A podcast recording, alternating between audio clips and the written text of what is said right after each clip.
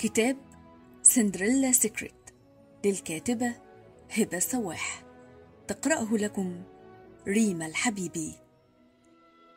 انتهى الجزء الثاني من الفصل الرابع واللي كان بعنوان أزمة الهوية واللي فيه الكاتبة هبة السواح اتكلمت عن الأزمة بكل تفاصيلها وإزاي نتعايش معاها ونطلع منها بأقل خسائر ممكنة. تعالوا نفتكر إيه اللي اتقال. تلاقي نفسك عايزة ترجعي تاني تدوري على نفسك. كل مشاعرك القديمة اللي أثرت فيكي وانتي معرفتهاش صح تبدأ تطلع. تبدأي تشكي في كل حاجة اتعملت. أو تحاولي تتخلصي من قيود العادات والتقاليد والقيل والقال وده مش نكد ولا تمرد وخلاص. في تغيرات حقيقية بتحصل في مخك.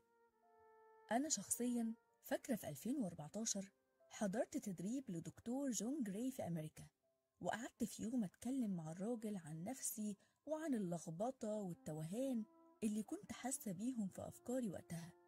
ساعتها قال لي بعد كلام كتير انت هتتغيري. المرحلة الجاية من حياتك هتكتشفي مين هبة وهتتغيري. أو بمعنى أصح هترجعي الهبة الحقيقية اللي جواكي. وهتشيلي من عليها القوالب اللي اتحطت فيها من المجتمع وده حصل فعلا معتقدات كتيرة في دماغي ونظرتي للحياة ولعلاقاتي بالناس اتغيرت مع الوقت بالذات بعد التلاتين بقيت أراجع حاجات كتيرة في حياتي كانت بالنسبة لي مسلمات قبل كده بسؤال بسيط جدا مين اللي قال؟ ربنا اللي قال؟ ولا العلم اللي قال؟ ولا المجتمع اللي قال؟ وده سؤال دايما تسأليه لنفسك. مين اللي قال كذا؟ لو ربنا اللي قال يبقى سمعنا وقطعنا المهم تبقي متأكدة إن ربنا اللي قال. مش بتقلدي من غير وعي وخلاص. ولو العلم اللي قال فالعلم من كام سنة كان بيقول إن الأرض مش كروية وده مش معناه إننا نشطب على العلم. إنما معناه إن مش كل كلمة قالها العلم مسلم بيها. كلام العلم مهم جدا. بس مش مقدس. دي نظرية قصاد نظرية. فلو شك في نظرية منهم ادرسي وابحثي وتعلمي وطلعي غيرها. الملعب مفتوح. ولو المجتمع اللي قال فالمجتمع ده هو أنا وإنتي والناس. وأنا وإنتي والناس دول قرروا من كام سنة بس إن البنت ملهاش حق في التعليم وإن السود ما ينفعش لا يتجوزوا البيض ولا يمسكوا أي منصب سياسي. وإن الناس مش زي بعض في عبيد وفي أحرار. ودلوقتي البنت معاها دكتوراه ورئيس أقوى دولة في العالم كان أسود والرق اتلغى من أساسه.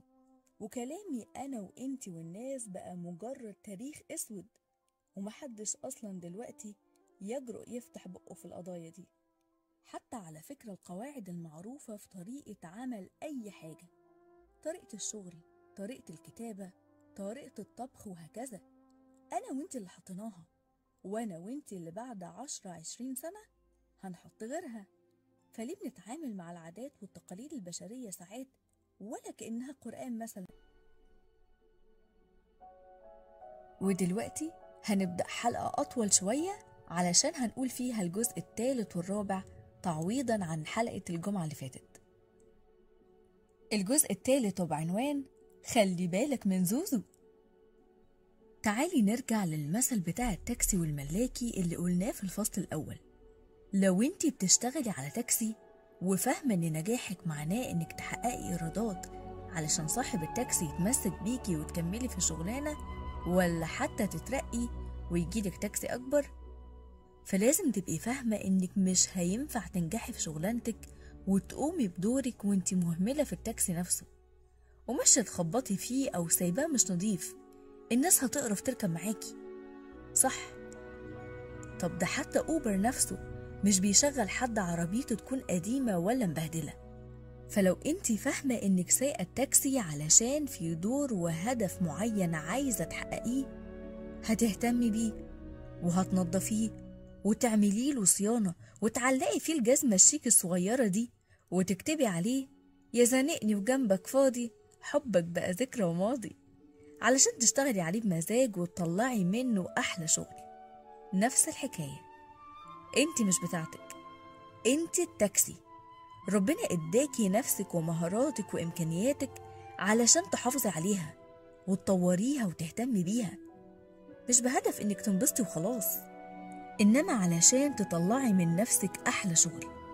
تبقي أحسن ما يمكن إنك تكوني عليه.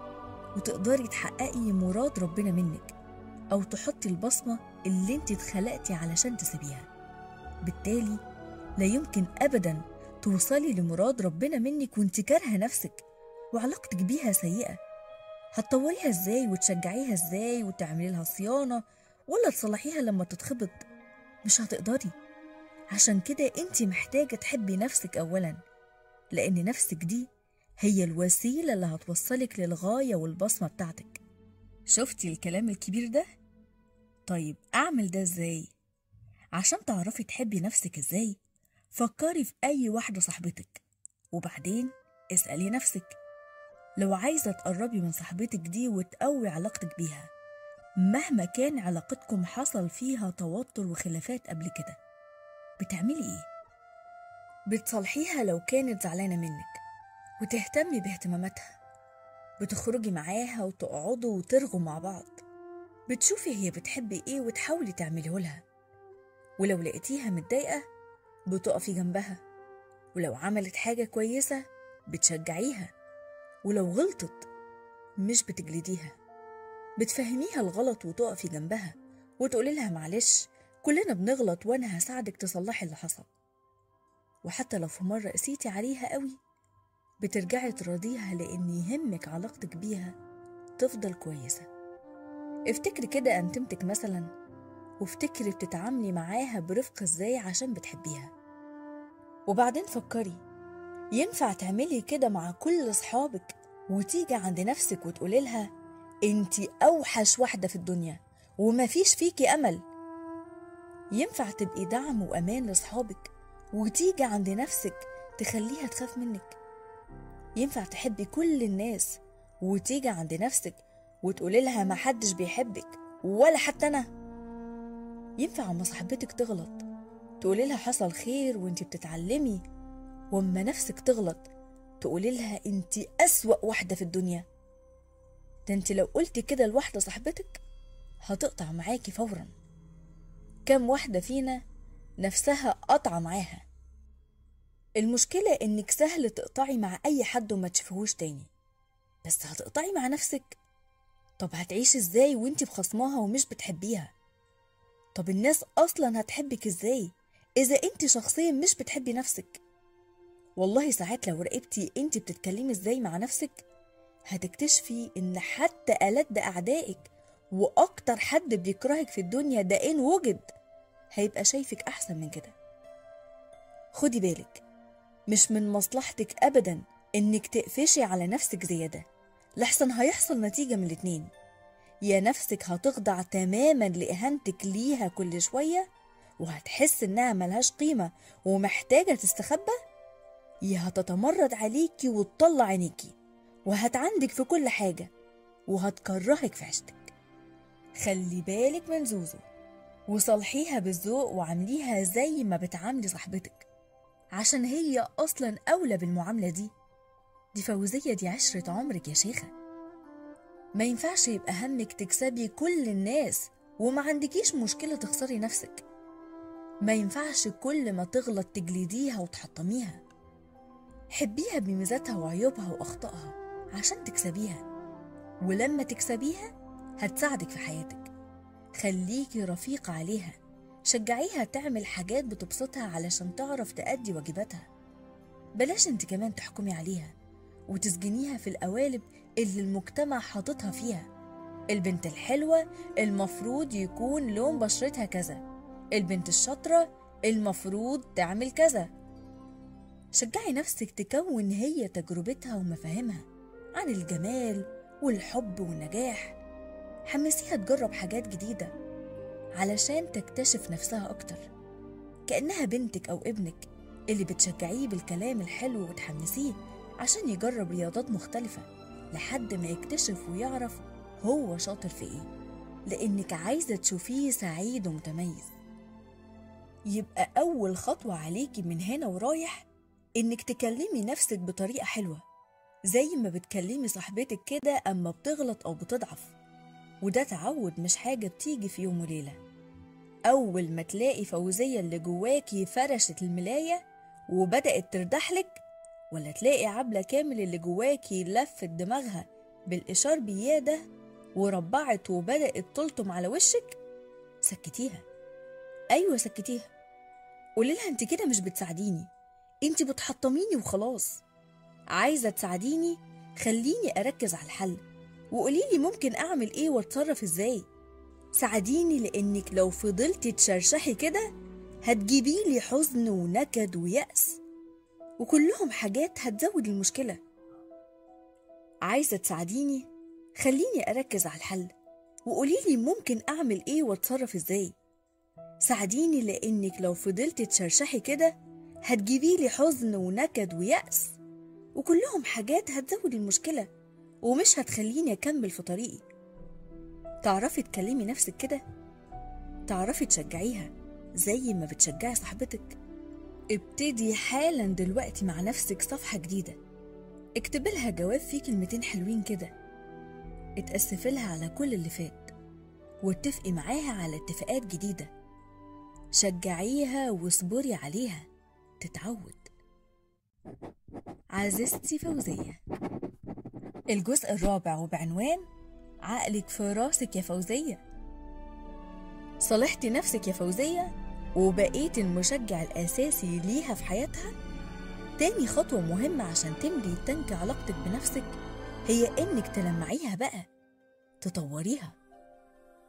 أطورها بقى في إيه؟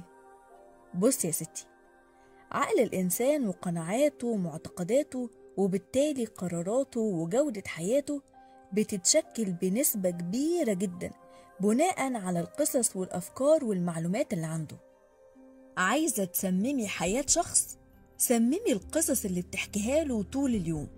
والعصر بتاعنا ده دلوقتي فيه أكتر من مشكلة في الجانب ده. المشكلة الأولى إن النظام التعليمي اللي بنتعلمه قايم على نقطتين معوقين جدا لاحتياجاتنا الفكرية. أولا هو نظام معتمد على حشو المعلومات في دماغك وبس مش بيشجعك أصلا على حب التفكير والعلم. يعني كل واحدة فينا بقت فعليا بتاخد المعلومة بالمعلقة في ملزمة من غير أي مجهود وبتحشيها في دماغها وبعد شوية بتنساها. أنا فاكرة وأنا في أولى جامعة كنت باخد مادة علم النفس والدكتورة جت في يوم ومسكت الكتاب وقالت لنا هنمتحنكم الأسبوع الجاي. في الفصل بتاع المخدرات وهي ما شرحتش فيه كلمة واحدة. طب إيه حضرتك أروح يعني أدمن بنفسي عشان أعرف أحل في الامتحان ولا ظروفك إيه بالظبط؟ الطلبة الأجانب اللي كانوا معانا محدش فتح بقه إنما إحنا كمصريين قلبنا الدنيا والدكتورة مفيش اكتفت بإنها تفكرنا إننا مش أطفال ومشيت وسابتنا. قعدت أسبوع أعصر نفسي عشان أفهم. مصطلحات علمية كتيرة جدا وتفاصيل خلتني مش عارفة أعتمد على الكتاب لوحده. فتحت الإنترنت وعشت بقى وكانت النتيجة إني فعلا اتعلمت. وبقى عندي معلومات عن الإدمان أما كنت بتكلم فيها مع حد كان بيفتكر إني مدمنة وبطلت. القصة دي خلتني أما اديت أنا كورسات بعد كده بقيت بفضل إني مديش الحضور ملزمة فيها كل كلمة بقولها. بقيت بديهم notebook فاضية تماما أو فيها أسئلة أو عناوين رئيسية. وبقول لهم اكتبوا اللمبات اللي بتنور معاكم في كلامي. الحاجة اللي تأثر فيكم. عشان مش الهدف إنكم تحفظوا الكلام. الهدف إن كل واحدة تشوف واقع الكلام عليها وهي نفسها استفادت إيه. وإيه اللي لفت نظرها وعايزة تبذل مجهود علشان تتعلم أكتر. لأن من وجهة نظري دش المعلومة يتناسب طرديا مع عدم تعلمها.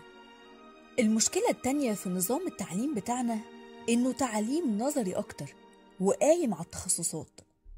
يعني بنضيق جدا على نفسنا اللي إحنا بنتعلمه لحد ما كل واحد فينا بقى عنده دكتوراه في حتى ومش فاهم أي حاجة تانية في الدنيا غيرها. بخلاف زمان كنت تلاقي ابن سينا مثلا ليه كتب ورسايل في الطب والفلسفة والرياضيات. وابن خلدون كان مؤرخ ومؤسس علم الاجتماع وغيرهم كتير جدا. كل واحد فيهم كان عنده علوم متنوعة. إنما دلوقتي لما تلاقي مهندس بيقرأ مثلا في علوم الإدارة الناس بتستغرب. أما تلاقي دكتورة وبتقرأ في الفلسفة الناس تحس إنها بتضيع وقتها. أما تلاقي أم وبتقرأ في الأدب والطب والعلوم المختلفة يقولوا لها أنت مالك أنت ومال الكلام ده؟ طب يا جدعان ده حتى الحاج جوجل عنده معلومات عن كل حاجة. مستكترين عليا أبقى مثقفة زيه ليه يا بني آدمين. ومش بس التعليم النظامي ده حتى الخطاب الديني كمان.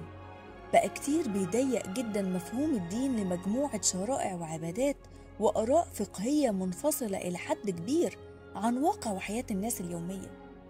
يعني في فصل رهيب عند كتير من رجال الدين المعاصرين وبالتالي المتدينين بين الدين وفنون الحياة طب ليه؟ وإزاي نفصل بينهم؟ هنعيش إزاي في الدنيا وإحنا مش بنتعلم علومها؟ وهنعمر إزاي في الدنيا وإحنا مش فاهمينها ولا لينا دعوة بيها؟ مشكلة كمان في العصر اللذيذ اللي إحنا فيه ده إن ناس كتير بقت تعتمد في أفكارها وآرائها على الإعلام بقى مصدر القصص والأفكار والمعلومات عند ناس كتيرة هي الأفلام والمسلسلات والبرامج من غير أي فلترة. وده خطر كبير جدا بالذات في ظل مستوى الإعلام اللي بيتدنى يوم عن يوم. وسائل الإعلام بقت بسهولة جدا بتقلب لك المجرم ضحية والضحية مجرم. بسهولة جدا بتشكل مفهومك عن الرقي والجمال والأخلاق. بسهولة جدا بتغير نظرتك عن الجواز والنجاح والحب والعيلة والتربية. التنافس الإعلامي الرهيب على مين هيعرض القصة ببهارات أكتر. خلاكي لو مش مركزة إيه اللي بيدخل دماغك؟ ممكن جدا تصحي في يوم تلاقي نفسك بقيتي واحدة تانية ملكيش علاقة بالإنسان السوية اللي كانت موجودة قبل كده.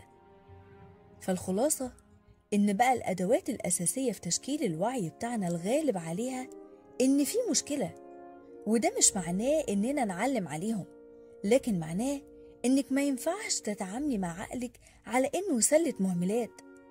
اللي عايز يرمي فيه حاجة يرميها وانت وحظك. لازم تبقي متحكمة في تشكيل وعيك. تختاري بتقرأي إيه وبتسمعي إيه وتصدقي أنهي معلومة وتصاحبي مين حتى. لازم تاخدي بالك إيه اللي بيدخل دماغك. لازم تبحثي وتقرأي وتوسعي مداركك. مش كفاية انك خلصت الجامعة وخلاص كده. احضري كورسات واسمعي محاضرات. خلي ليكي علاقات مع ناس ناجحة وملهمة وعندهم وعي وناقشيهم.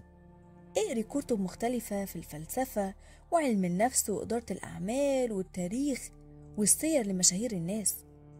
الكتب بتغير حياة الإنسان وبتنمي عنده الحكمة.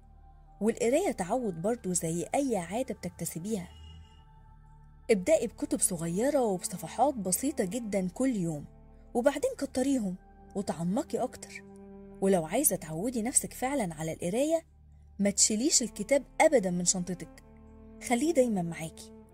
لقيتي نفسك في يوم مستنية عند الدكتور ولا تمارين الولاد ولا حتى قدام السوبر ماركت طلعي الكتاب واقري شوية. وخلي معاكي قلم تعلمي بيه على الحاجة اللي تعجبك.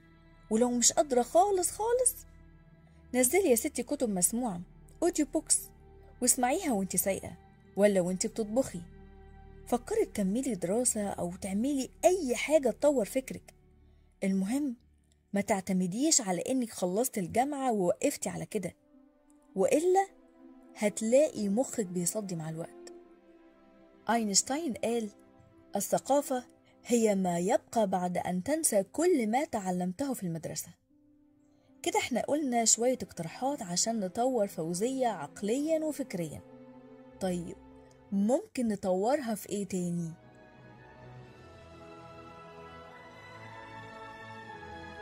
وبكده نكون خلصنا الجزء الثالث والرابع من الفصل الرابع وهنبدأ حلقة جديدة وهيكون الجزء الخامس بعنوان جسديا غزال يهبل.